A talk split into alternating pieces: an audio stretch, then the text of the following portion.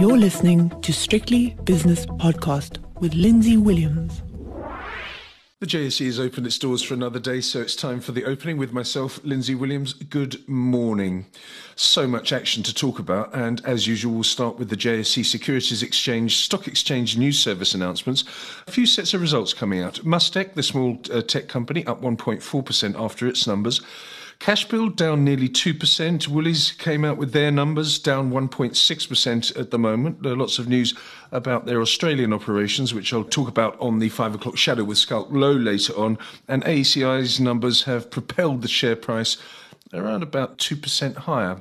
Let's now look at the spot prices and start with the currencies as always. The dollar rand is 1546, the British pound against the rand 2054, the euro rand is 1716, the euro dollar is 11104. That's I think almost a two year high for the US dollar against the European currency, 111.04. It's a 1% move, really, really big move. People buying the dollar. There's lots of safe haven buying going on, and that's illustrated with what's happening with the gold price, for example. $1940 an ounce, that's up $30 or 1.6%.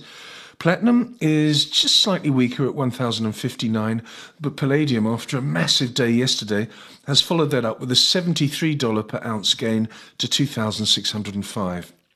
Last night in the United States, the Dow Jones was down one and three quarters percent. So value stocks getting whacked, and the S&P 500 uh, one and a half percent weaker, and the Nasdaq down 1.6 percent. So all around about the same increments to the downside, whether they be growth stocks or value stocks. This morning in the Far East, similar position.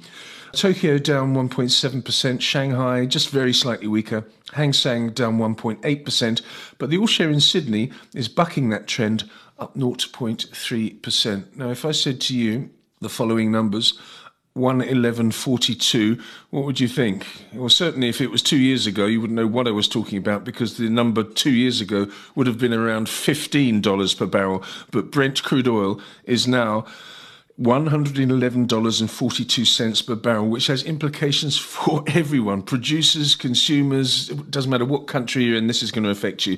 6.1% higher. West Texas crude is 6.2% higher at $109.82 per barrel, and believe me, that's a nervous laugh. The natural gas price is also up, it's up 2 and a third percent, and of course, we do know why.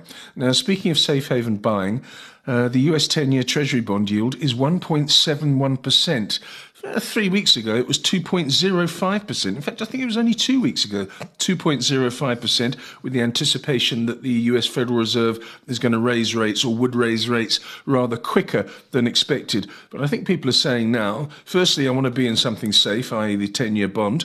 And secondly, I don't think the Fed can possibly raise rates uh, too aggressively because it might tip the markets over. They've got enough to worry about. That's my theory anyway.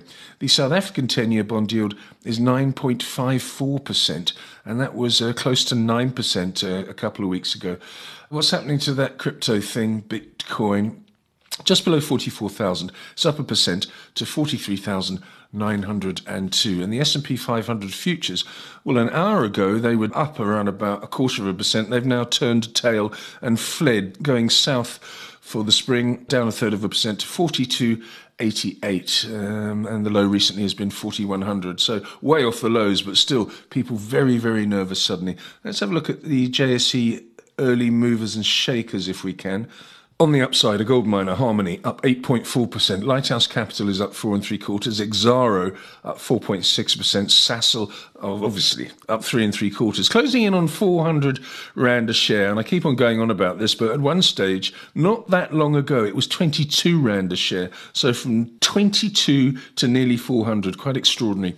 Uh, South 32 up 3.4%. On the downside, PSG Konsult, after yesterday's PSG restructuring news, it's down 9.6%. Barlow Barloworld down three and a quarter.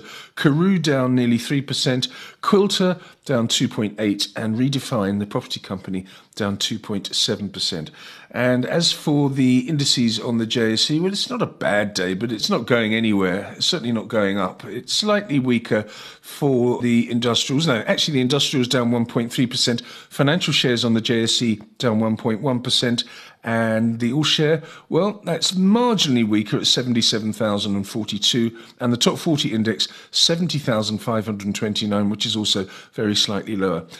I'll speak to you uh, later on with uh, Wayne McCurrie from FNB Wealth and Investment for uh, Wayne on Wednesday. I'm also speaking to Jeremy Gardner, who's the marketing director at 91 in Cape Town, about his round the world tour, which he does every every six months. He doesn't really do it himself, but he does it at 91's uh, Taking Stock presentations. And also, I'll be speaking to a portfolio manager from 91 as well about the recent trading updates and results from the JSE. So it's going to be a busy day. Please join me.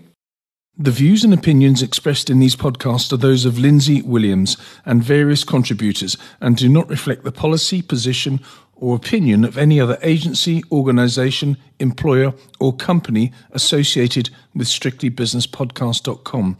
Assumptions made on the analyses are not reflective of the position of any other entity other than the speaker or the author. And since we are critically thinking human beings, these views are always subject to change, revision, and rethinking at any time. Please do not hold us to them in perpetuity.